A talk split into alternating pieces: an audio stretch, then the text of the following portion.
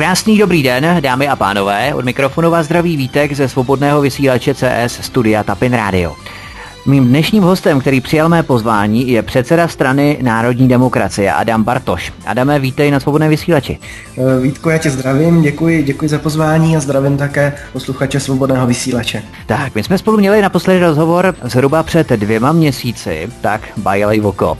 Co nového se od té doby odehrálo v národní demokracii? Jak se připravujete na krajské volby? Jaké kraje jste naštívili během těch měsíců v rámci předvolebních mítinků nebo táborů lidu, řekněme, rozrůstají se kandidátky národní demokracie a tak dál? Jednoduše, co se děje nového v národní demokracii za tu dobu? Dobře, tak uh, ty kandidátky to je vlastně takové hlavní téma, kterým teď žijeme, nebo aspoň hmm. já tím žiju, ale v podstatě celá strana, protože každý člen strany dostal téměř za úkol, aby kandidoval, aby schánil nějaké lidi na kandidátku, takže teď jsme v procesu odevzdávání těch kandidátních listin. Eh, včera jsme jich odevzdali 8 v 8 různých krajích, dnes další jednu, dvě a zbytek podáme zítra, takže k termínu 28. Eh, července máme podáno všech 13 kandidátních listin, což znamená, že tedy kandidujeme, jak jsme slíbili, ve všech 13 krajích České republiky. Eh, v Praze se letos nekandiduje. A takže to je vlastně něčím, něco, čím teďka ta strana žije. Aha. A když se ptal, co se vlastně stalo za ty dva měsíce od, od chvíle, kdy jsme spolu mluvili naposledy, tak ty dva měsíce byly vlastně vyplněné uh, scháněním těch kandidátů, protože na stranu uh, naší velikosti to je přece jenom uh, docela velký úkol těch kandidátů, kteří vlastně mohou jít do těch voleb, pokud by byly kandidátky zaplněné celé, tak je asi 670 a to samozřejmě takové množství členů nemáme, takže my jsme eh, otevřeli ty kandidátní listiny všem, všem zájemcům z řad vlastenců, kteří sdílejí naše, naše názory a naše myšlenky a naše postoje. A tímhle způsobem jsme se snažili ty kandidátky zaplnit, takže to jsme vlastně dělali ty dva měsíce od, od toho našeho posledního rozhovoru, protože uh, jakkoliv to není, nejsou naše první volby, už jsme kandidovali asi třikrát, tak jsou to naše první krajské volby a tam je to přece jenom trošku jiné, takže taky to pro nás byla nová situace, takže jsme se na to museli různým způsobem připravovat a zjišťovat, co to všechno obnáší. Aha. Takže i proto, proto eh, bylo teď v té poslední době méně nějakých těch demonstrací, na které byli lidé zvyklí, protože jsme většinu našich sil napřeli tím směrem sestavení kandidátek a, a kandidování do, eh, do zastupitelstv krajů. Jsou to vaše první volby do krajů. Myslíte, že národní demokracie se právě proto rozrůstá, že jsou to vaše první volby? Nebo jak by se hodnotilo to vaše působení během několika posledních let, kdy vlastně poprvé kandidujete do krajských voleb? Má to zajímavý efekt. Já jsem na jednu stranu rád, když to bylo hodně práce, ty kandidátky sestavit a do jisté míry jsem si říkal, že bych možná dělal i něco jiného radši, než, než tak, hmm. ty byrokratické eh, procedury absolvovat. Tak ale na druhou stranu pozitivní to bylo v tom, že eh, je to nějaká zkušenost nová, ale hlavně my jsme vlastně tímto způsobem oslovili no, nové lidi, potenciální eh, nové členy národní demokracie, protože ti lidé, kteří se hlásí na kandidátku nebo které jsme nějak znali a oslovili a oni, oni na to přistoupili, tak to jsou v podstatě lidé, kteří, eh, já věřím, že nejenom nám teď jednorázově pomohli ty kandidátní listiny zaplnit, ale že to jsou lidé, kteří dlouho, dlouhodobě s námi můžou do budoucna spolupracovat a eh, u mnoha z nich už se to ukázalo, že projevili zájem i vstoupit přímo do, do národní demokracie, být členy a a spolupracovat i, i na nějakých dalších věcech, nejenom eh, teď v těchto krajských volbách. Takže to je něco, na co se těším. Je to vlastně takový krok, který nás posune dál, protože nám to pomůže utvořit místní organizace tam, kde jsme je dosud neměli. Takže i, i z tohoto důvodu to byla cena, cena eh, zkušenost. Národní demokracie je samozřejmě v hledáčku mainstreamových médií pro vaší, řekněme, určitou vyhraněnost vůči několika tématům, ke kterým se během rozhovoru dostaneme.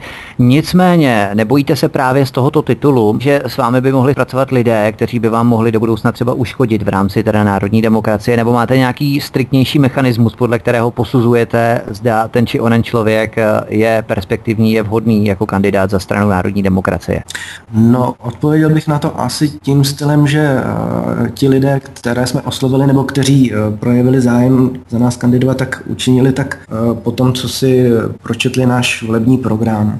Takže mm, tam je, tím je asi dáno, že tam jsou nějaké sympatie a líbí se jim ty, ty myšlenky, které prosazujeme. Což asi odpreparuje nějaké lidi, řekněme, jiných názorů, takže já předpokládám, že ti, co se nám takto, takto ohlásili a chtějí s námi spolupracovat, tak jsou lidé, řekněme, naší krevní skupiny, takže bych se nebál nějaké infiltrace někým, kdo, kdo má třeba nějaké jiné úmysly a podobně. A samozřejmě, eh, jestliže jsme otevřeli ty kandidátky lidem, které třeba eh, úplně neznáme, tak eh, my samozřejmě máme i nějaké mechanismy, jak si ty lidi prověřujeme, jestli to nejsou třeba nějací provokatéři. Umím, si představit, umím si představit, že kdybych byl nepřítel národní demokracie, tak třeba zkusím z legrace se přihlásit, že bych měl zájem kandidovat a, a, a podobně. Takže my jsme s tímhle rizikem počítali a všechny ty kandidáty jsme prověřili takovým docela zagrubným způsobem, takže eh, to si myslím, že nehrozí, eh, že by se ukázalo, že eh, se tímhle stylem na nás napojil někdo, kdo by nám v budoucnu uškodil. Naopak já musím říct, že ti lidé, kteří se přihlásili, tak jsou to kvalitní hm, kandidáti a, a vlastenci upřímní a jsem, jsem za to rád a chtěl bych jim takto aspoň všem poděkovat, že měli tu odvahu. My jsme tu kampaně facebookovou, skrze kterou jsme ty lidi lákali, nazvali tak no, trošku provokativně máš koule. Tím myslíme, jestli ti lidé mají odvahu kandidovat za národní demokracii a Jasně. vůbec za stranu, která prezentuje nějaké myšlenky, které jsou pro ten systém nepohodlné. A já to beru tak, že ti lidé, kteří se odvážili a ohlásili, tak, tak tím prokázali, že, že se nebojí a že mají prostě odvahu. A tak za to samozřejmě patří dík.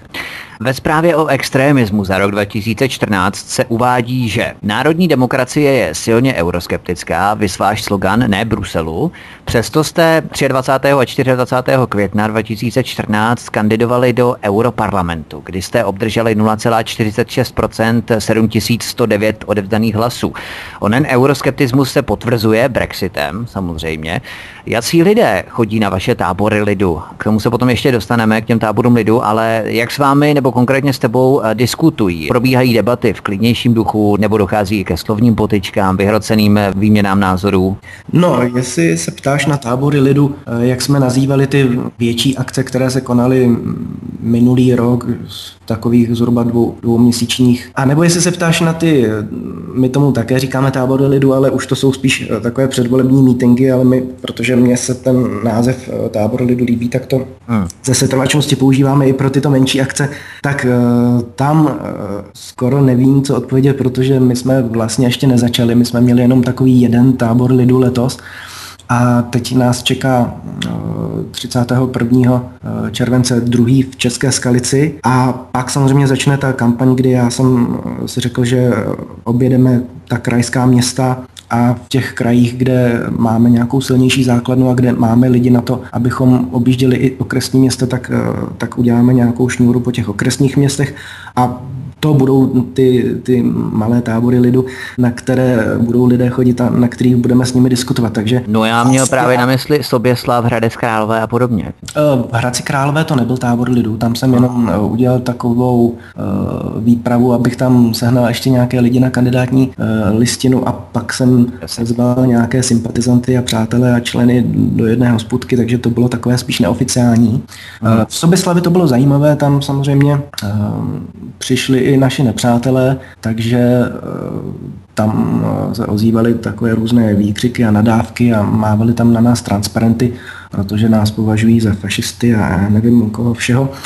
Eh, došlo tam také k takové eh, potyčce, kdy my jsme tam měli postavený takový segment hraničního opevnění, tomu říkáme. Uh, takže takovou maketu plotu, jak bychom si představovali, že by měla být Česká republika chráněná s snadným drátem a podobně. A tam došlo k tomu, že ti naši ideoví nepřátelé povalili, povalili tady mm, tuto maketu mm, té zdi a trochu nám ji poškodili, za což si vysloužili nějaké trestní řízení a budou muset tu vzniklou škodu uhradit. Takže tam, tam spíš došlo eh, k takovýmhle eh, potičkám. Uh-huh. A jinak tam bylo několik desítek lidí, kteří si vlastně vyslechli projevy těch kandidátů a podobně a bylo to až na, až na, na tuto záležitost v takovém poklidném duchu. Totiž je nám často vytýkáno, že podobě toho osnatého teatru chceme znova zavádět praktiky socialismu, bolševismu a tak dále, což není pravda. My naopak potřebujeme eh, docílit toho, abychom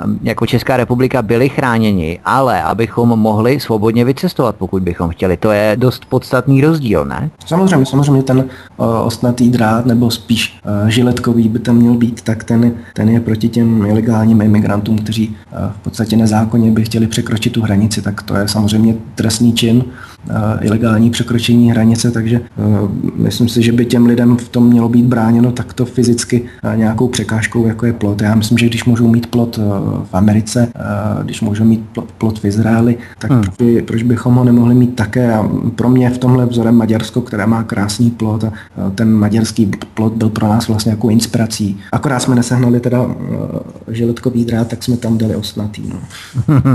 Totiž Orbán dokonce daroval plot i Makedoncům, to jsem se dozvěděl, takže i Makedonci mají plot. Vypadá to, že Česká republika za sebou je poslední, která, eh, která nechrání své hranice. No, tak... no možná i v Evropské unii, jo. za chvíli vystupuje Velká Británie, za chvíli vystoupí i samotný Brusel, Belgie a jiná Česká republika zůstane v Evropské unii. tak to se snažíme, budeme snažit udělat všechno pro to, aby to tak nebylo. No. To narážím právě na ten váš eh, euroskepticismus. Myslíš si, že po Brexitu je to téma, které se dostává, řekněme, do mainstreamové politiky, do mainstreamového diskurzu českého, protože většinou ti euroskeptici byli považováni za cosi, co je mimo eh, ten hlavní proud eh, informačního spektra, nejenom informačního spektra, ale co se takzvaně nenosí v rámci médií, které jsou konformní s vládním establishmentem. Teď eh, se to úplně mění, takže myslíš si, že by se měly přehodnotit tyhle otázky ohledně Evropské unie a snažíte se i toto téma vyzdvihnout v rámci těch krajských voleb, byť je to téma, které spíš patří do celonárodní politiky. Určitě, určitě, protože krajské volby ehm, většinou všechny strany nakonec pojmou, takže tam používají ta velká témata celostátní.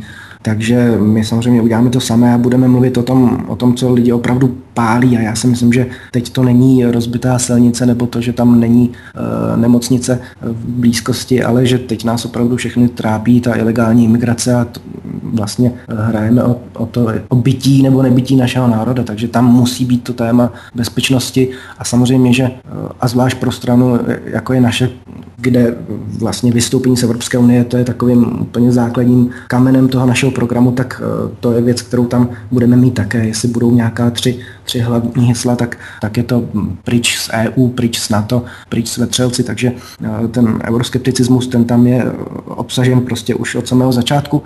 A jestli se ptal na to, jak, jak těm myšlenkám napomohl Brexit, tak eh, samozřejmě určitě, protože celá ta debata kolem, která tomu předcházela, i ta, která vlastně uh, probíhá teď po tom Brexitu, tak uh, legitimizuje to volání potom, aby Evropská unie se změnila nebo, nebo se rozpadla a podobně. Takže tohle je něco, co samozřejmě nám pomáhá těm euroskeptikům obecně. Na druhou stranu já nejsem úplně přesvědčen, že ten Brexit je takové jakoby vítězství uh, svobody milovných občanů. Ono možná Pirhovo vítězství. Do jisté míry je, protože eh, jsem přesvědčen, že uh, lidé volili, uh, že nechtějí v Evropské unii setrvat, myslím Britové a podobně to je i v dalších zemích, ale uh, já nevěřím tomu, že věci se dějí jako náhodně a že ty elity, které nám vládnou, si neohlídali to britské referendum. Takže já osobně jsem přesvědčen, že elity chtěly, aby, aby to referendum takto dopadlo. Nemyslím si, že to, že to bylo něco, co by se jim vymklo z kontroly a že by se to stalo proti jejich vůli. Já jsem, já jsem přesvědčen o tom, že je to součást plánu a takto si to přáli. Něco zatím bude. Určitě to ne, není tak jednoduché, jak to vypadá a bude v tom nějaký háček. To, jako, já už nevěřím tomu, že věci se dějí nějak samovolně a stejně tak, když eh, dnes už skoro každý den slyšíme zprávy o nějakém útoku nebo teroristickém útoku nebo vraždě, tak, tak já už, aniž bych si četl nějaké detaily nebo podrobnosti, tak automaticky předpokládám, že to je eh, činnost tajných služeb a nepřikládám tomu nějakou větší váhu. Jak je to vlastně s tím vaším názvem? Teď jsem si uvědomil, protože 23. ledna 2014 byla na ministerstvu vnitra zaregistrována změna názvu na ne Bruselu národní demokracie. Ovšem 22. prosince téhož roku došlo ke změně názvu na národní demokracie. Tak jak je to teda s oficiálním názvem strany vaší? Oficiální název je samozřejmě národní demokracie. Eh, tam to byl název, který jsme používali v době vzniku a používali jsme ho eh, spíše s ohledem na ty evropské volby, které tehdy eh, probíhaly a byl to takový spíš marketingový tah, že jsme tam dali do názvu něco, co jednoduše vysvětlovalo, o co nám jde, ale z různých dalších důvodů jsme si pak říkali, že pro tu běžnou politickou činnost bude jednodušší používat ten, ten zkrácený název. Národní demokracie jako taková Eh, protože vlastně navazujeme i na tu, řekněme, prvorepublikovou národní demokracii. Takže mně osobně se ten název, jaký teď používáme, líbí, líbí víc. Ty si to poukázal na národní demokracii toho prvorepublikového typu. Myslíš si, že se nějakým způsobem liší, anebo navazujete na tu tradici kultury, eh, kterou přejímáte od eh, té základní národní demokracie právě za té první republiky? Nebo snažíte se vyzdvihovat nebo akcentovat nějaká témata, zdůrazňovat, které oni měli rovněž? Určitě protože ona to byla strana, která uh, mnohem byla podobná té naší. Řekněme, že když uh, my vystupujeme proti mm, těm uh, havlistům a pravdoláskařům, tak uh, tehdy, tehdy národní demokracie byla takovým ideovým protivníkem Hradu a Masaryka, což byla přesně taková ta skupina lidí, která odpovídá tomu, co dnes nazýváme právě havlisty a pravdoláskaři a podobně, takže tomto smyslu eh, máme podobné ty cíle a navazujeme eh, na tu národně demokratickou stranu eh, především tom smyslu, že pro nás je důležitá ta otázka slovanské vzájemnosti. To bylo velké téma Karola Kramáře, jakožto předsedy té Národně demokratické strany a prvního ministerského předsedy Československa. Byl to člověk, který miloval Rusko, miloval slovanské země a snažil se je spojovat a to si myslím, že v dnešní době je velice důležité, takže v tomto, v tomto směru eh, hlavně chceme na tu eh, národní demokracii republikovou navázat. Zkusme se přesunout do současnosti. Mám tady zprávu o extremismu za rok 2014. To je už takové zajímavé psaní, ne, že bych si to četl přímo před spaním, ale tak jsem se na to trošku podíval, protože mi to zaujalo. A tady se píše přibližně toto. Pokračovala krize pravicově extremistické scény, docházelo k další fragmentaci, poklesu aktivit ve veřejném prostoru, pravicově extremistická scéna hledala jiná než protiromská mobilizační témata. Začala akcentovat islamofobii a obranu evropských, respektive národních tradic a kultury. Co bys hledal tak pravicově extremistického, Adame, na obraně národní tradice a národní kultury? tak samozřejmě, samozřejmě nic, je to celé vymyšlené, vycucené z prstu. Oni prostě musí prokázat nějakou, nějakou činnost, takže uh, ti pánové se tam kousají nudou do zadku a zároveň mají nějaké zadání, aby, aby vyšli vstříc těm požadavkům, které, které jdou z vlády, takže oni musí vypracovávat podobné nesmyslné zprávy. Tam to postrádá jakoukoliv logiku, když se nad tím zamyslím, tak oni na, na jednu stranu nám vytýkají, že jsme vlastně roštěpení, že, že jsme vlastně marginální, že z naší strany nehrozí tomu systému žádné jakoby nebezpečí, protože to jsou malé nepodstatné skupinky a přitom na druhou stranu se o nás vyrábí takovéto zprávy, takže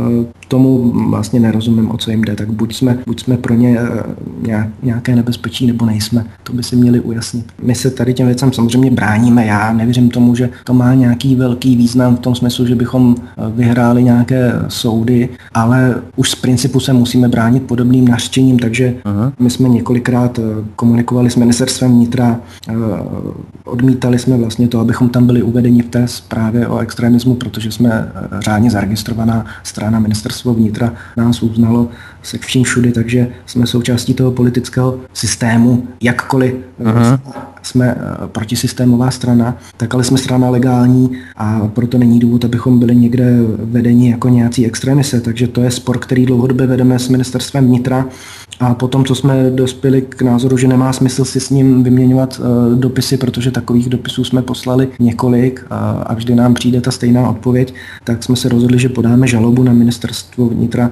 což je vlastně věc, kterou připravujeme v tuto chvíli. Náš právník to právě v těchto dnech sepisuje a myslím si, si, že během léta to podáme, protože budeme chtít, aby nás ministerstvo vnitra samozřejmě vyškrtlo z té zprávy, aby se nám omluvilo, aby nás vyškrtlo ze všech těch čtvrtletních zpráv o extremismu i z těch, těch celoročních souhrných zpráv. Takže to je něco, co, co si nechceme nechat líbit a tu nálepku se budeme snažit ze sebe tímto způsobem setřást.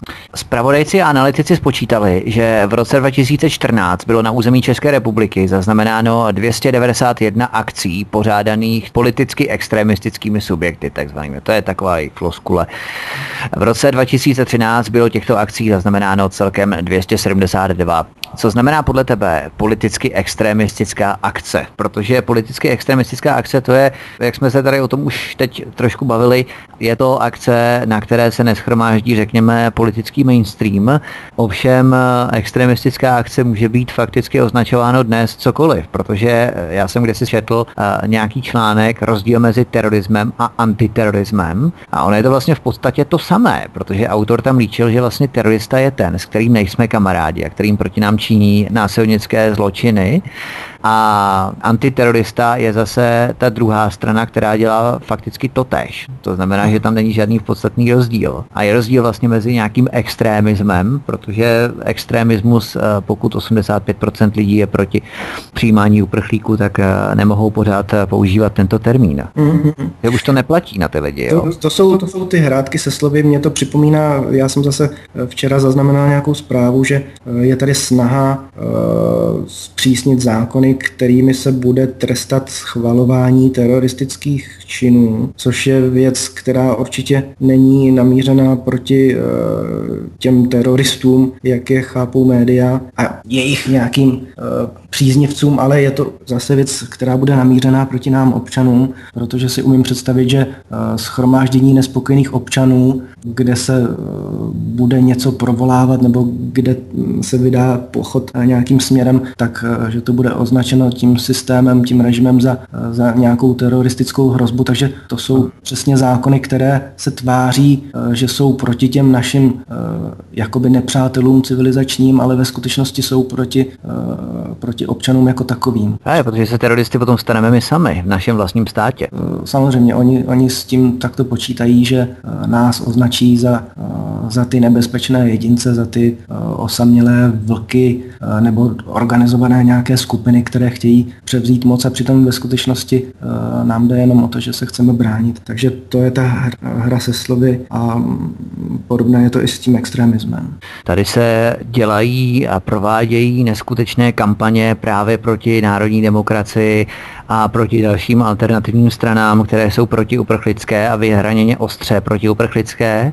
Označují nás za radikály a nevím co všechno, ale když si vlastně to srovnáme s lidmi, kteří odpalují bomby, kteří sami sebe odpalují, kteří lidi přejíždí nákladáky, kteří se kolem sebe ohání sekerami, mačetami, noži, tak to jsou ti radikálové a od těch se v podstatě podávají jenom informace, že tohle a tohle provedli, ale že by se konalo nějaké odsouzení, opravdu v tom rozměru, v jakém se věnuje a, ta kampaň nám, co by těm radikálům, tak to vůbec tak není. Jo. Tak mhm. člověk se potom zamýšlí, kdo vlastně je ten terorista, kdo vlastně je ten násilník a ten radikál. Je to přesně tak, je to přesně tak. Já si uh, neumím představit, že by na základě těchto zákonů gumových, které jsou přijímány a budou přijímány, že by byl odsouzen nějaký cizinec, který by třeba na Facebooku vyjadřoval potěšení z toho, že uh, někde v nějakém městě došlo k nějakému teroristickému činu ze strany třeba těch muslimů, ale umím si představit, že tyto zákony budou použity právě proti uh, lidem, proti nám, uh, proti uh, domorodcům, řekněme, evropským, uh-huh. kteří jsou nešťastní a frustrovaní z té situace a kteří třeba volají potom, aby, aby vznikly nějaké domobranecké, domobranecké hlídky a podobně, protože to je to, čeho se ten systém bojí, že lidé vezmou spravedlnost do svých rukou začnou se ozbrojovat a, a podobně. A, a na tuto situaci právě se už chystá tím, že schvaluje dopředu zákony, které pak budou použity proti, proti nám, protože jak jsme třeba viděli teď ve Francii, tak eh, podle mě jediný důvod toho, toho masakru s tím kamionem byl ten, aby uh, francouzský prezident mohl protáhnout Ten výjimečný stav. To, no, to stané právo. Mm, to stané právo. Takže tak, tak to přesně všechno, všechno je a proto jsem říkal, že když se něco stane, tak uh, je to všechno podle mého názoru součástí jejich nějakého dlouhodobého plánu. Čímž ale neříkám, že uh, je marný jakýkoliv náš odpor nebo, nebo boj nebo něco takového. Uh, naopak já jsem, já, já hluboce věřím tomu, že jakkoliv oni mají své plány a ty plány jsou třeba i ně, několik desetiletí staré a, a několik desetiletí připravované, tak eh, stejně nakonec eh, se tam objeví nějaká chyba v tom systému a, a ten zdravý selský rozum a spravedlnost a, a dobro, dobro nakonec vítězí. Uh-huh. Posloucháte svobodný vysílač CS, od mikrofonu vás zdraví Vítek ze studia Tapin Radio. Mým dnešním hostem je Adam Bartoš, předseda strany Národní demokracie. V jakých krajích má Národní demokracie, Adame, tradičně největší základnu elektorátu, po případě sympatizantů? Lze to nějak taxativně vymezit, specifikovat? Jedná se o Prahu, Jihomoravský kraj, Ústecký kraj, Karlovarský, Moravskoslezský, nebo tam vlastně tradičně mají pravicovější strany nebo strany pravicovějšího zaměření podporu. Jsou to ty kraje nebo jsou to ještě nějaké další? Uvidíme, to je spíš otázka, kterou tě poprosím, aby se nechal do nějakého příštího rozhovoru, který bude v volbách, protože v těch volbách se to právě ukáže, kde, kde v kterém kraji máme nějakou podporu třeba větší než, než jinde. Zatím nemám nějakou zkušenost, ze které bych mohl e, na takovou otázku odpovědět teď, protože když jsme kandidovali v těch e, evropských volbách, ve kterých je vlastně celá Česká republika jedním volebním obvodem, tak e, tam samozřejmě ta podpora v těch krajích byla tak rovnoměrně rozmístěná, že se nedalo říct, že bychom někde byli silnější a někde slabší. Tam to bylo opravdu skoro všude, všude nějak podobné. A pro mě samotného bude zajímavým zjištěním, jak to po těch dvou a půl letech eh, teď bude, protože samozřejmě za, za těch dva a půl let se stalo, stalo mnoho. Eh, my jsme tehdy kandidovali jako strana neznámá, teď přece jenom i přes tu mediální blokádu jsme trochu známější, takže já sám se těším na ty výsledky, protože pro mě budou uh, zjištěním zajímavým, jelikož uh, naše strana nefiguruje v žádných průzkumech předvole, předvolebních a, a podobně. Takže uh, pro mě to bude vlastně jediné nějaké vodítko, ze kterého budu moci poznat, jaká je ta naše síla a kde je ta podpora našich voličů. 16. srpna 2014 jste uspořádali protest proti gay a lesbickému festivalu Prague Pride. Tvůj postoj, respektive postoj národní demokracie, není příkře odmítavý proti homosexuálům, ale spíše proti snahám zviditelňování se na podobných festivalech glorifikující tyto sexuální preference. Pokud to správně chápu, zkus to posluchačům nějak ozřejmit, eh, aby v tom měli jasno, protože já se mnohdy setkávám s tím, že národní demokracie by nejraději zlikvidovala všechny homosexuály, což samozřejmě se naprosto neslučuje s realitou. tak to samozřejmě o nás tvrdí no. naši, naši uh, buď nepřátelé nebo, nebo naši konkurenti, uh-huh. řekněme ti, třeba, ti kolegové z těch konkurenčních stran, Eh, se kterými nás třeba pojí ten eh, společný názor na, na tu krizi kolem imigrantů, ale eh, rozcházíme se třeba v těch nějakých dalších tématech, jako je otázka rodiny a, a, a podobně. My jsme samozřejmě zastánci toho, že rodina by měla být tradiční muž, žena, děti a nejsme vůbec liberálové, kteří by Aha. dávali nějakou volnost tomu, že si člověk může zvolit, jaké chce pohlaví a v jakém svazku chce žít a podobně. Takže to my nikdy takové věci podporovat nebudeme. Na druhou stranu proti homosexuálům jako takovým nevystupujeme, protože nemáme důvod, ne, ne, nemáme proč. Eh, já to beru jako, jako nějakou odchylku od normálu a, a těm lidem se nějak jako ne, neposmíváme podobně. Ale co nám vadí je zaprvé to, co si zmínil, ty uh, jejich takové exibice, které jsou prostě nechutné, oplzlé. Uh, uh. Je to něco, co, co je prostě bezpečnostním rizikem, zdravotním rizikem, uh, co, co nějakým způsobem poškozuje morálku a, a podobně, takže proti takovým věcem vždycky budeme vystupovat a, a z toho důvodu alespoň symbolicky podpoříme ten letošní protest proti Prague Pride. Já se přiznám, že tím, že se zaměřujeme letos na ty volby, tak pro nás budou prioritní ty předvolební mítinky a nechystáme letos nějakou velkou akci, kterou bychom chtěli protestovat proti Prague Pride, takže se jenom připojíme k tomu, co už, co už dělají jiní.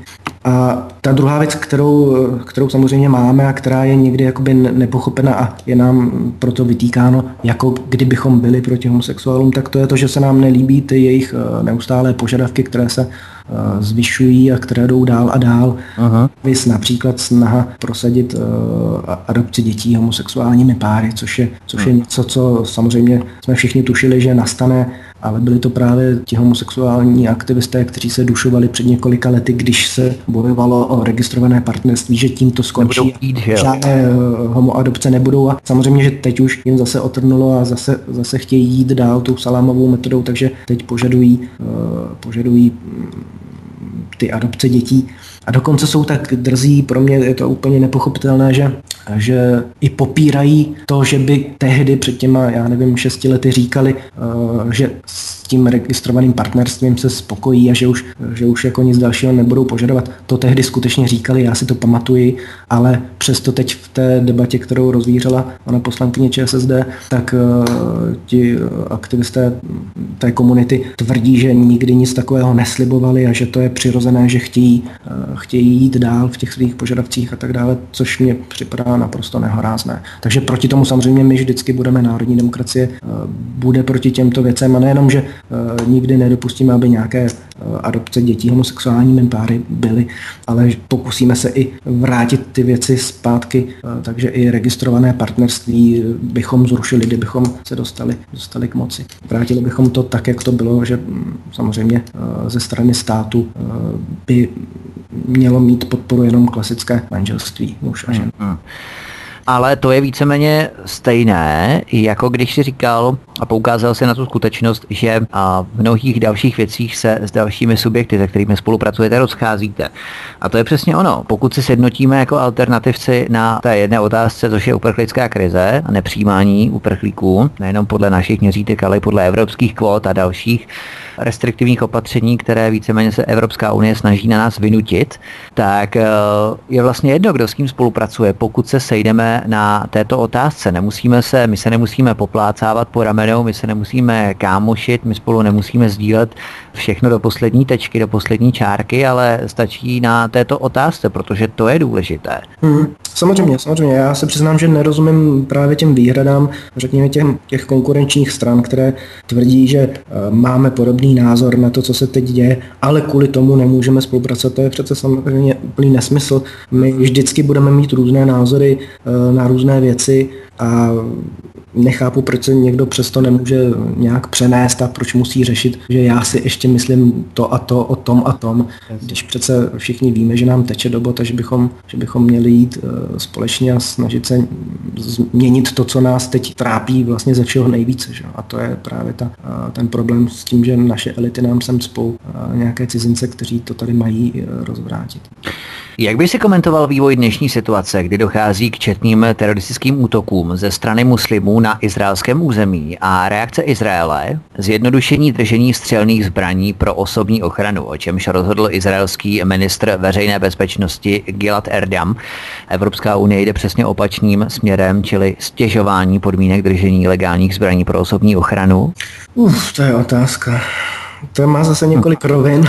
Uh, Samozřejmě, já říkám dlouhodobě, že bychom si měli vzít z Izraele po naučení, protože oni některé věci dělají správně. Třeba například to, že ne, nepouštějí žádné přistěhovalce do své země. Takže eh, i třeba tenhle krok, to je něco, co, eh, co bychom právně měli mít také. Eh, zjednodušit držení zbraní, a, ale problém je ten, že nám tady vládnou lidé, kterým nejde o žádné naše, naše zájmy národní, vládnou nám cizinci a hmm. ti nemají žádné sympatie a žádné vřelé city k našim lidem, k nám, k této zemi, k naší vlasti, k tomuto národu. Takže jim je úplně jedno, co, co s námi bude a ve skutečnosti si přejí rozvrat všeho toho, takže oni, oni jdou naprosto opačným, opačným způsobem a ne, než co by, co by normálně politik měl dělat. Takže i proto uh, se snaží uh, zakázat držení zbraní nebo co nejvíce to znepříjemnit, protože vědí, že uh, ozbrojený lid se jen tak nedá, takže takhle bych to viděl. Ale řekl bych ještě k tomu jednu takovou výhradu. Hmm. Tam to není úplně pozitivní v tom smyslu, že ti Izraelci se ne úplně dobře chovají k těm svým sousedům, protože já nevěřím tomu, Stejně jako jsem řekl, že nevěřím, když si v mainstreamu přečtu něco o nějakém teroristickém útoku, tak stejně tak nevěřím tomu, že eh, všechny ty útoky, o kterých eh, slyšíme eh, v Izraeli a podobně, takže že jsou mm, takhle, takhle jako opravdové, autentické a, a upřímně míněné. Já stejně tak si myslím, že i v těchto případech často jde o nějaké kroky těch tajných služeb, aby vlastně ta veřejnost izraelská byla neustále udržována v nějakém napětí a, a strachu a aby se právě mohly eh, schvalovat takové nějaké zákony, eh, které té eh, zemi mají pomoci. Takže je to něco... tam angažuje Mossad a takhle. Jsem o tom přesvědčen. Je to něco podobného jako, jako ten případ toho francouzského prezidenta a toho staného práva. Takže je to taková uměle všechno vytvářená realita, virtuální realita. A ta má výhrada směřuje i, i vůči tomu, že Izraelci se nechovají úplně dobře k palestincům. Uh, jsou tam prostě samozřejmě nějaké letité spory uh, a Izraelci mají často máslo na hlavě. Není to ten, ten spor, není vůbec černobílý, že by Izraelci byli ti dobří a palestinci ti špatní. A samozřejmě uh, hmm. vím, že palestinci jsou lidé, kteří žili v té zemi daleko dříve, než tam přišli nějací židé eh, z Evropy, takže v tomhle ohledu mají eh, třeba částečně nějaké mé sympatie, že se snaží vzdorovat tomu té vojenské mašinerii a podobně. Tam je ještě ten problém, že Izraelci vystavují pořád nové a nové osady na palestinských územích, že oni se nespokojí už s tím územím, které oni mají, ale snaží se rozšiřovat ten stát Izrael pořád dále a dále. I navzdory, já si pamatuju, že byla takzvaná roadmap, eh, nazývali to silniční mapa, to bylo ještě za dob eh, prezidenta Bushe eh, juniora hmm. a tam se oni snažili ten Izrael donutit k tomu, aby nevystavoval další a další osady právě na palestinských územích. Oni tak nečiní a oni pořád staví nové a nové osady. A... Ano, ano, souhlasím naprosto. Hmm. Protože já vím, že třeba před, já nevím, dvěma, třemi lety, než vypukla uprchlická krize, tak mnohé země se vykazovaly poměrnými sympatiemi sympatiemi vůči palestincům, což s příchodem eh, muslimských uprchlíků utichlo, takže teď už ten konflikt není tak, eh, řekněme, vyhraněný, tak jak to bylo třeba dřív, že ti palestinci byli ti hodní, utlačovaní, ti židé, ti zlí, kteří je persekuovali, řekněme. Teď už to není tak vyhraněné, ne? Uh, jo, jo, je to přesně tak, jak říkáš. A uh, stejně tak si myslím, že uh, je to i s tím terorismem v Evropě, protože uh, každý takový a podle mého názoru uměle vyvolaný teroristický útok uh, nahrává vlastně Izraelcům v tom smyslu, že uh, zbuzuje u nás Evropanů jakési sympatie uh, uh-huh. a oni vlastně sází na to, že my budeme nějak s nimi soucítit a že vlastně máme pocit, že, že jsme na stejné lodi, že máme eh, podobné nebezpečí a že teď už jim konečně rozumíme, protože to máme i tady. Eh, Jasně. Takže se víc vžijeme do té jejich situace a budeme je podporovat. Já si myslím, že to je částečně eh, i záměr, abychom vlastně nějakým způsobem jako evropské země se, nebo byly zataženy do toho blízkovýchodního konfliktu, který nás vlastně vůbec nemusí zajímat. To jsou spory, které mají prostě Izraelci se svými sousedy a pomocí tady tě, této geopolitiky, tak oni se snaží uh, nás do toho sporu nějak zatáhnout uh, na svoji stranu a, a tak dále. Uh, I z, těch, z toho důvodu vznikají různé strany v Evropě, které, se kterými můžeme mít společné to, že třeba kritizujeme tu migrační vlnu a podobně, ale tyto strany zároveň velice velebí a glorifikují Izrael jako takový. A to vidíme i u nás na, na té naší české politické scéně, že tady byl takový subjekt, který byl monotématický, kritizoval islám, ale jedním dechem také zároveň neustále vyjadřoval podporu Izraeli a podobně. A já jsem eh, si říkal, co, co to vlastně je za stranu, protože uh, oni mají hájit naše zájmy, české zájmy a hmm. uh, oni přitom neustále deklarovali, jak, jak je třeba uh, soucítit s Izraelem a podobně a měli to dokonce i uh, ve své grafice na hlavičce Facebookového profilu a podobně. Asi kdo mě poslouchá, tak uh, pochopil, že jsem tím myslel napsal blok proti islámu. Já jsem trošku v legraci říkal, že ta zkrátka BPI znamená blok pro Izrael a že zkrátka IVČRN znamená Izrael v České republice nastolíme. Takže to je trochu moje kritika na tato hnutí, která vlastně obdobně jsou v každé evropské zemi a která právě mají uměle vytvářet nějaký pocit sounáležitosti s Izraelem.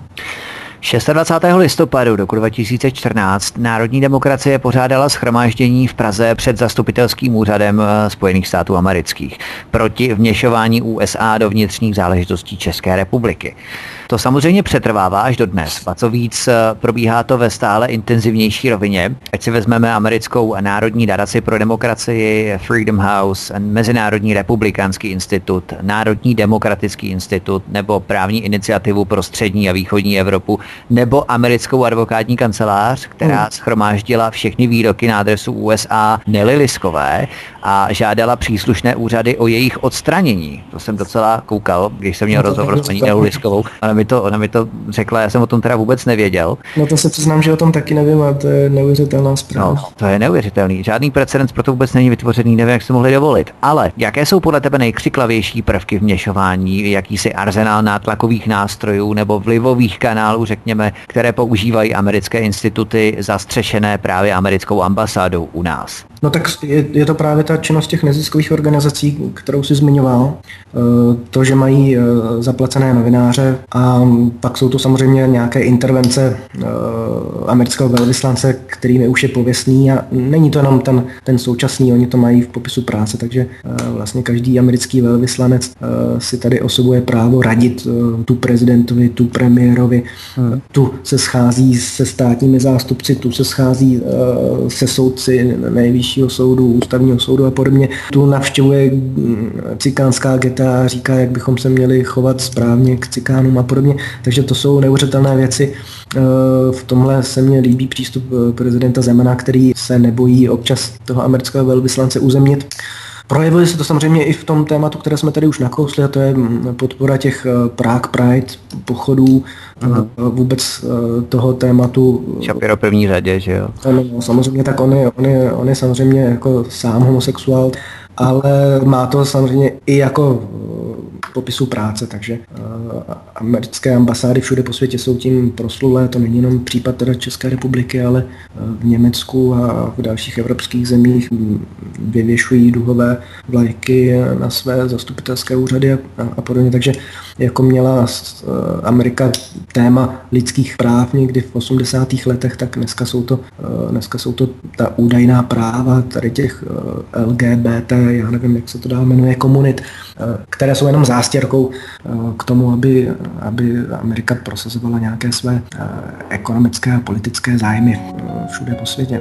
Posloucháte svobodný vysílač CS, od mikrofonu vás zdraví Vítek ze studia Tapin Radio. Mým dnešním hostem je Adam B. Bartoš, předseda strany Národní demokracie. My si dáme krátkou písničku a po písničce budeme pokračovat v druhé polovině pořadu, kde probereme některá aktuální témata. Takže zůstaňte s námi, vydržte s námi, po písničce jsme opět zpátky. Hezký večer. Dobrý večer, vážení posluchači, vítáme vás opět v druhé polovině dnešního pořadu ze studia Tapin Radio na svobodném vysílači CS. Zdraví vás Vítek a spolu se mnou je mým dnešním hostem Adam B. Bartoš, předseda strany Národní demokracie. Adame, já tě ještě jednou vítám u nás. A já ještě jednou zdravím posluchače svobodného vysílače. Tak, my jsme před písničkou řekli, že budeme řešit nějaká aktuální témata a mám tady takové trošku úsměvné, úsměvnou událost. Jarda Adam si vzal na mužku Matěje Stropnického, kterému pěkně odplit v tramvaji řekl, co si o něm myslí. Podle mě, pokud by většina vyžraných tovarů jezdila městskou hromadnou dopravou, nikoli auty s řidičem, tak eh, tyto incidenty by se množily jako houby po dešti. Co si o tom celém incidentu myslíš, Adame? Co mu Jarda tak otřesného řekl, že se z toho mladý Stropnický duševně zhroutil, sesypal a že kvůli tomu stropil takové hysterické scény? Tak já jsem samozřejmě u toho nebyl, takže, takže nevím, co přesně zaznělo. Mám to jenom z médií nebo z nějakých uh, nezávislých médií, které... Nemluvil jsi s Jardou? A s Jardou jsem se teda ještě od té doby nesetkal, abych se ho na to přeptal, Aha. ale zaujala mě samozřejmě ta výše té pokuty, kterou on dostal a je to celé zase nehorázné a ukazuje to jenom to, že uh, ti politici se bojí, protože uh, Stropnický je synem Eh, vlivného tatínka, takže je to takový, já bych řekl, prominentní spratek, který využívá toho, že, eh, že ta rodina je v tom systému velice pevně zakotvená a eh, myslí si, že má nějaký nadstandardní nástroje, jak fungovat. Takže to je celé, celé spíš jako úsměvné. Já hm, teda lituju Jardu, že bude muset, nebo už asi zaplatil tu pokutu, ale to je asi tak všechno, co bych, co bych k tomu chtěl říct. Pokud by se vyskytl v ten správný čas na tom samém místě, pustil by si se také s ní do nějaké verbální interakce, řekněme? Asi jo, asi jo, protože to bych si samozřejmě nenechal ujít takovou příležitost. Ostatně oni to dělají i, tím mý nepřátelé. Mně už se stalo několikrát, když jsem cestoval v metru nebo, nebo v tramvaji, že ke mně přišel nějaký ten pravdoláskař a vytkl mě slovně, že to, co dělám, že je prostě neskutečné, že bych se měl stydět za sebe a podobně takže, takže asi kdybych tam potkal Matěje Stropnického, tak bych mu něco řekl. Uh, takže v, tom, v tomhle smyslu naprosto rozumím Jardovi. A. Eh, Adamovice udělala, asi by to udělal každý, každý další uh, návštěvník těch uh, našich demonstrací, protože samozřejmě ta zloba lidí hm, vůči těm politikům Eh, ta je tak veliká. A já se jenom divím, že oni se ještě takto cítí jako uraženě a dotčeně, protože oni samozřejmě musí počítat s nějakým, s nějakým nesouhlasem, eh, když, když jdu do politiky a prosazuju nějaké názory. Eh, no ta bene názory, se kterými nesouhlasí drtivá většina národa, tak se pak nemůžu divit, když mě někdo pozná v tramvaji a začne na mě něco pokřikovat. A pokud vím, tak uh, tam nedošlo k nějakému fyzickému útoku, bylo to všechno jenom v rovině nějakých hmm. slovních, slovních uh, obratů, takže o to je to, o to je to trapnější, že se, že si takto stěžuje a že zřejmě využívá toho svého postavení a že ten úřad, úřad Prahy 3 nebo co to bylo za městskou část, že mu takto vyšel vstříc a vyměřil tak vysokou pokutu tomu Jardovi. Jak ty osobně, Adame, reaguješ na podobné výtky agresivních výpadů, které na tebe jsou značeny právě v terénu těmi pravdoláskaři, protože ono se říká, že my jsme ti nenávistní, ale mnohdy to tak eh, není, protože mnohdy jsou nenávistnější oni sami, když mhm. člověk nesouhlasí s těmi jejich eh, pokřivenými světonázory. Já na to většinou nějak nereaguju, ono ani není eh, čas, protože ti lidé se nechtí až tak jakoby přijít nebo argumentovat, nebo nechtějí diskutovat. Nejde jim, nejde jim o nějakou diskuzi, že by uh, jsme si vyjasnili ty, ty věci a že bychom si třeba i vysvětlili něco. Oni často jenom to berou tak, že eh, řeknou nějakou svoji nadávku a, a, a zase odejdou. Takže částečně to na mě působí dojmem, že se i bojí té diskuze, že, že vlastně mě mají nějak zaškatulkovaného, tak, hmm. tak si tak eh, pomyslně nade mnou uplivnou a jdou raději dál, než aby, aby diskutovali, protože by třeba přišlo na to, že jejich argumenty jsou zcestné a tomu zřejmě se snaží nějak předejít. Takže nemám, nemám žádnou zkušenost, že bychom někde se dostali do nějakého uh, slovního konfliktu, který by vedl k něčemu dalšímu. Většinou je to takto jenom uh, krátké, několika vteřinové. Ty jsi zmínil i ty tábory lidu, ten poslední, myslím, že v Soběslavi, kde byli i vaši odpůrci, tam docházelo také k slovním potyčkám, respektive i na tvou adresu, nebo jak to tam probíhalo, protože byli tam vyloženě lidé, kteří narušují cíleně ty demonstrace, protože oni nejsou schopni si uspořádat svoje demonstrace a cíleně narušují demonstrace právě nás. Jo. To je takový docela zajímavý, protože oni vědí, že eh, jim by se tam tolik lidí nesešlo. No, tak si samozřejmě přiživí na demonstraci oponentů a mají pocit teda, že jakože bojujou za tu demokracii, za ty svoje názory, že jsou přece na, ve svobodné zemi, tak si mohou svobodně říct ano, ale také si uspořádají svoji demonstraci. Uvidíme, kolik lidí bude v jejich táboře a kolik v tom našem. Jo. Přesně tak, my jsme se nad tím právě usmívali už před rokem, kdy uh, jsme viděli ten nepoměr mezi, mezi tím, kolik lidí chodí na ty demonstrace proti imigrantům a kolik lidí chodí podpořit tady ty jakoby protidemonstrace kdy to byly řádově jenom desítky lidí, které, uh-huh. kteří si tam sedli na zem. Uh-huh. Na druhou stranu teď přece jenom vidíme, že trošičku posiluje tady to, to, to hnutí, ale to je dané ne snad tím, že by narůstal přirozený odpor nějakých obyvatel vůči tomu, co my říkáme, ale je to zase uměle vytvořené, je to placené, je to podporované těmi různými neziskovkami. Ti lidé tam podle mě nechodí vyjádřit svůj svobodný názor, oni tam chodí, protože za to dostávají peníze. A když jsme eh, viděli ve zprávách eh, nějaké záběry z té demonstrace, která teď už nevím, kdy přesně proběhla, ale předcházely tomu ty takzvané útoky na, na pražské kavárny, eh, kdy byly po, počmárané, posprajované nějaké, nějaké podniky, které patří té havlistické klice, tak eh, to přesně bylo. A zase se dostáváme k té obdobě těch eh, teroristických útoků. Já nevěřím ani na vteřinu, že by to bylo něco, eh, něco opravdového, že by tam skutečně někdo z toho protiimigrantského tábora načmáral něco na zdi. Já jsem naopak bytostně přesvědčen, že si to udělali sami, nebo mm, že nějaké tajné služby se v tom angažovaly a že policie vlastně nekonala, nechala ty věci proběhnout protože není možné, aby eh, došlo k takovým věcem, když máme dnes spoustu kamer eh, a mm, vlastně každý takový pohyb by byl někde zaznamenán, takže hmm. já si myslím, že za blahosklonného nedívání se policie tady ti aktivisté nebo, nebo nějací, nějací další lidé počmárali, posprejovali své vlastní zařízení, aby pak mohli naříkat, jak se jim vlastně ubližuje, jak, jak tady roste nějaký extremismus a fašismus a podobně.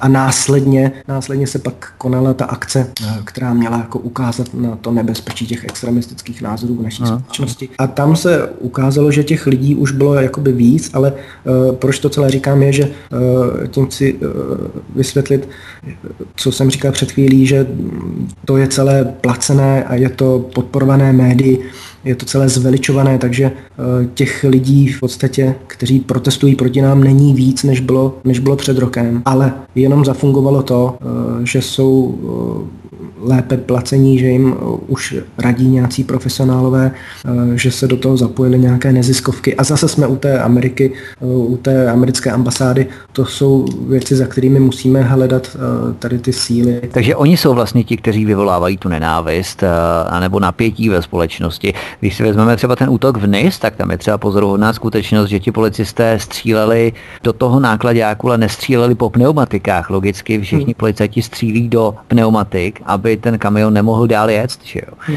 jo? A nebo třeba ten útok eh, toho Izáka, a myslím T, 42 let mu bylo toho muslima, na té letné, tuším, nebo v nějakém parku, odehrálo se to na konci ledna, na začátku února, na přelomu těchto dvou měsíců a policie také to vyšetřila a, a skonstatovala, že se ten útok útok nestal že on si ten útok vymyslel. To je pravda, to, to jsem také zaznamenal, takže to jsou samozřejmě takové... To je takový židovský jméno, ten Izák. které se to byl muslim, jo.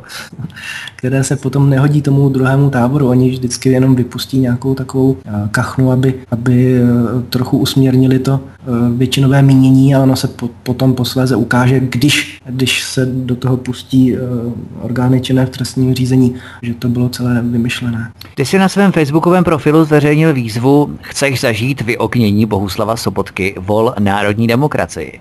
Vysvětli posluchačům, co to znamená, protože spousta z nás by vyoknění zažilo velice rádo, jenže nevíme konkrétně jak. Takže uh, jaké je to řešení? No to mě, to mě napadl takový bonmot, protože mně se líbí uh, to slovo, se kterým přišel můj kolega místo defenestrace, což je uh, slovo latinské, tak používá hezký český výraz vyoknění. Já si myslím, že by se mohl ujmout, nebo že se už možná ujal.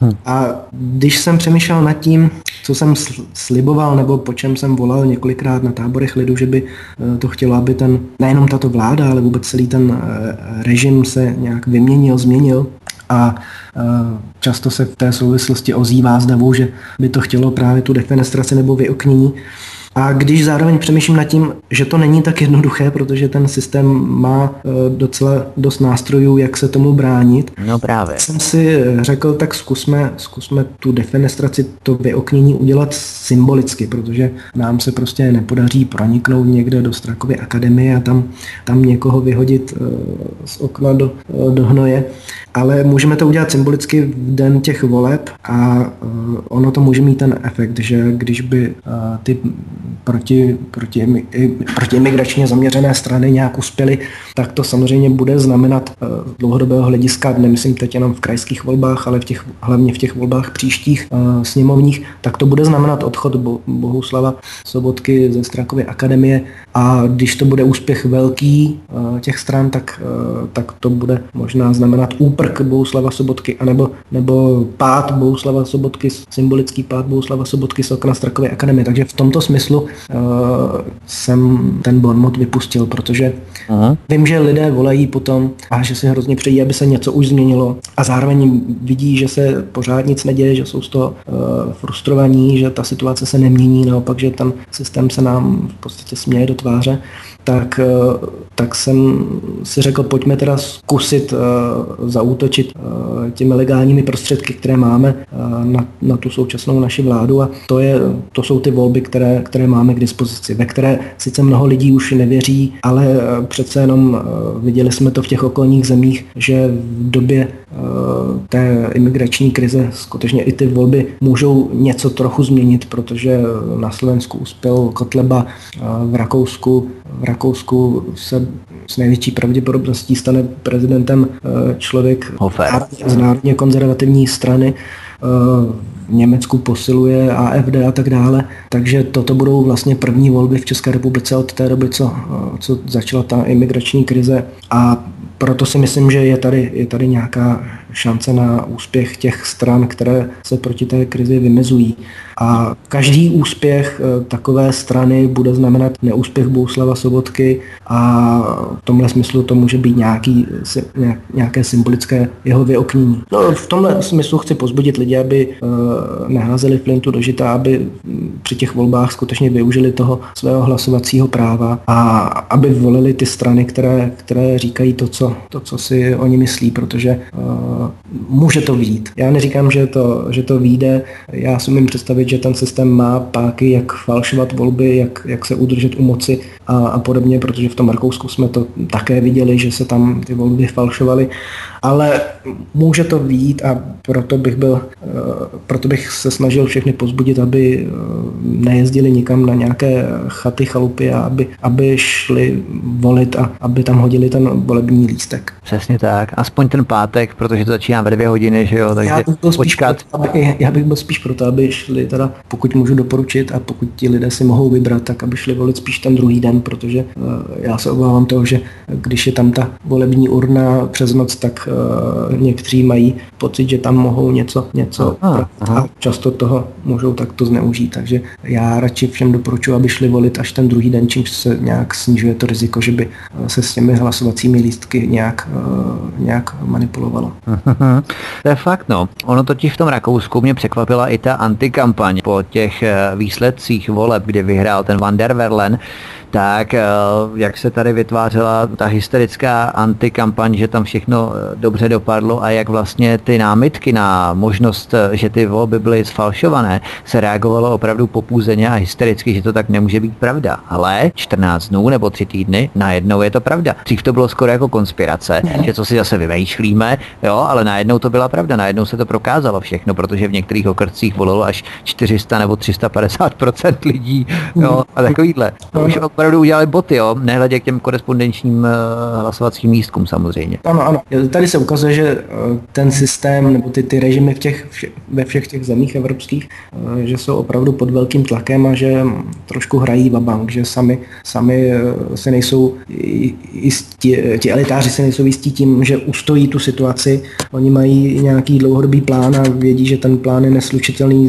se zájmy těch obyvatel, takže oni také nevědí, jestli se tam udrží a proto uh, se snaží ty věci zrychlovat a dělají přitom různé, různé boty a, a různě mění ta, ta rozhodnutí, protože snaží reagovat na tu, na tu situaci, která se vyvíjí různě a dramaticky a je, je každý týden jiná, takže tím chci také vlastně pozbudit lidi, aby to nevzdávali, protože ten náš nepřítel, i když má všechny ty kontrolní mechanismy a má ty nástroje, jak se u té moci udržet, tak, tak přece jenom je nervózní, protože hraje o čas a, a ví, že se mu ten čas zkrátí. Oni mají exekutivu, oni mají v rukou legislativu, oni mají represivní složky, oni mají média, oni mají peníze, takže opravdu proti tomu se velmi těžko bojuje. Velmi těžko, no ale zase na druhou stranu, když by uh, lidé vyšli do ulic v nějakém masovém měřítku, tak, uh, tak samozřejmě to je něco, uh, co žádné tady ty věci, které se jmenoval, nezastaví. A, a oni to vědí a oni se toho samozřejmě bojí. Uh-huh. S tím sobotkou s tím sobotkou k tomu mám ještě dvě poznámky. Jedna, která, že poslanecká sněmovna se nachází v přízemí, takže bohužel tam by to vyopnění šlo velmi nesnadno. A druhá poznámka to je, jak s těmi figurkami vůdu, jo? Jak, se, jak se dělalo s těmi figurkami a aby ten člověk byl nějakým způsobem zdravotně poškozen tím, že se ta figurka bude nějak poškozovat, tak jestliže se vyhodí figurka z okna, tak třeba by to mělo ten týž efekt. že by to bylo něco jako vynášení morany, že bychom, ano, ano. Uh, vy, že bychom vyhodili Bohuslava Sobotku uh, slaměného někde z mostu do Vltavy. No, Oni vyházeli totiž Merkelovou. Něco, něco, něco podobného jsme vlastně dělali, to je pravda, naši členové v Plzni tak to vynášeli An- An- Angelu Merklovou a házeli jí do řeky a teď se přiznám, že nevím, co protéká Plzní. No škoda, že ji neházeli třeba do Vltavy, protože to ústí do Labe a ona by třeba do toho Německa se i dostala, jo. no. No, ehm, v článku Svobodného fóra, pojednávajícím o otevření zastupitelství Doněcké lidové republiky v Ostravě v České republice v souvislosti s Nelou Liskovou, národní domobranou, si byl také jmenován jako kolega extrémista stíhaný neonacista. Tyto komentáře na dvou osobou jsou takovým českým folklorem, bohužel. E, nutno dodat, že v tom nejsi sám. Hodláš nějak postupovat proti této novinářce, protože to narážím na tu záležitost, kterou si jmenoval, nebo na co si poukázal ohledně toho systému, že si nebudeš nechávat líbit určité věci. Z princip... Jo, jo, jo, já jsem to někde napsal na Facebooku. Uh, jednak jsem říkal, uh, že teda podáváme žalobu na ministerstvo vnitra za ty zprávy, ze kterých pak jakoby ti novináři mohou čerpat a mohou se na ně odkazovat, že když už to teda napsalo ministerstvo vnitra, tak proč by to ne, ne, nemohli napsat oni. Ale tohle je ještě speciální případ, protože eh, zvlášť tady ta redaktorka opakovaně používá výraz neonacista nebo nácek. To je prostě něco, co je přes čáru, já vůbec nechápu, eh, kde může brát tu odvahu něco takového opakovaně publikovat. A právě proto, aby si to ti novináři příště rozmysleli a aby, eh, aby psali o nás s rozmyslem, když už nás teda tolik nenávidí a nesnáší, tak aby aspoň se drželi nějakých eh, zásad nějaké novinářské etiky, tak proto exemplárně určitě podáme nebo podnikneme nějaké právní kroky vůči této konkrétní redaktorce, protože tohle si nemůžu nechat líbit. Určitě. A je to způsob, jakým se útočí samozřejmě na, na naši stranu a útočí se tímto způsobem i na tu národní domobranu, kterou jsme sice jakoby e, založili, ale kterou jsme zároveň i věnovali, věnovali veřejnosti, takže dnes už to není uh, organizace, která by byla spojená s národní demokracií, dnes je to apolitická organizace, ale samozřejmě v té snaze uh, co nejvíce jí očernit, protože i ona je samozřejmě pro ten systém uh, nebezpečná, tak, tak se používá kdeco. Včetně toho, že se to dává do souvislosti se mnou a takovým způsobem pak oni chtějí jako vrhnout špatné světlo na, na tady tu, já bych řekl, bohulibou činnost, jako je zakládání domobranických oddílů a jako je to, co dělá Mareko Brtel a František Kryča a Nela Lisková a speciálně Nela Lisková, já jí obdivuju, co, co se jí podařilo nejenom dlouhodobě v té národní domobraně, jak vystupuje, ale i tady ten, řekl bych, mistrovský kousek s tím zastupitelstvím Německé lidové republiky. To je podle mě skvělý úspěch a samozřejmě ten systém se toho velice bojí, takže se to snaží co nejvíce dehonestovat a využívá k tomu i to, že, že jí vlastně takto pomlouvá i skrze moji osobu teda. Já jenom ještě bych doplnil jednu věc, že eh, jak ze setrvačnosti se právě spojuje národní domobrana s národní demokracií, uh-huh. Čehož jsme byli svědky i v té tebou zmiňované výroční zprávě o, stavu, o stavu extremismu, kde se píše hodně o národní domobraně v souvislosti s národní demokracií a dokonce se tam používají takové termíny, jako že je to naše uh, domobrana ve smyslu jako patřící naší politické straně, tak uh, to samozřejmě není pravda, je to, je to zase uh, účelová dezinformace, která má poškodit celou, celou tu aktivitu. A abych právě do, doložil, že to tak není, že to není nějaká moje národní domobrana, jak jsem zase v nějakém jiném článku eh, hmm. četl, tak eh, já musím říct, že jsem vůbec nevěděl o tom, o tom co, se, co se Nele podařilo. Eh, já jsem se to dozvěděl vlastně až z těch nezávislých médií, které o tom psali. Vůbec jsem netušil, že nějaká taková iniciativa se tady připravuje a že, to tak, že, že je něco takového v plánu, takže jsem tím byl jako příjemně překvapen. Někde jsem to jenom na Facebooku okomentoval, že to teda vnímám jako housarský kousek, který se nele povedl. Takže já skutečně s Národní domobranou nejsem nějak propojen žádnou pupeční šňůrou, nebo Národní demokracie s ní není propojena nějakou pupeční šňůrou. Je to, je to věc, kterou jsme sice uh, avizovali, vyzývali jsme k zakládání domobranických oddílů a v tomhle smyslu jsme splnili uh, takový uh, slib voličům, uh, což uh, rád teda zmíním, protože ačkoliv jsme neparlamentní strana, tak, tak uh, jsme vlastně jeden slib eh, daný, daný lidem splnili, protože eh, jsme řekli, že pokud vláda nepřistoupí k tomu, aby domobranecké oddíly nějakým způsobem eh, podpořila, tak, tak k tomu vyzveme my. A nejenom, že jsme k tomu vyzvali, ale pomohli jsme to i nějak organizačně a metodicky tohle rozjet. Takže v tomto je to úspěch a je to s námi spojené. Ale zároveň, abychom to celé dílo nepoškozovali, tak jsme, tak jsme to odpoutali od, od té naší strany a udělali jsme z toho takovou apolitickou organizaci, takže dnes v těch domobraneckých oddílech jsou lidé různých, eh, z různých politických stran a tak dále. Takže já dnes eh, vůbec nevím o tom, co Národní domobrana dělá. Dnes jsou to vlastně dvě nezávislé organizace a nikdo mě nemůže podezírat z toho, že, že bych skrze Národní domobranu se snažil něco ovlivňovat, nebo že byla nějaká prodloužená ruka naší strany. Eh, a právě na tom, že jsem vůbec ani netušil, že tady je nějaká eh, návštěva na Donbasu a nebo tady ten poslední, poslední krok, který se zmiňoval, tak to, to právě dokazuje, že, že v tom nemáme žádné prsty a že to jsou věci, které se dějou nezávislé na nás.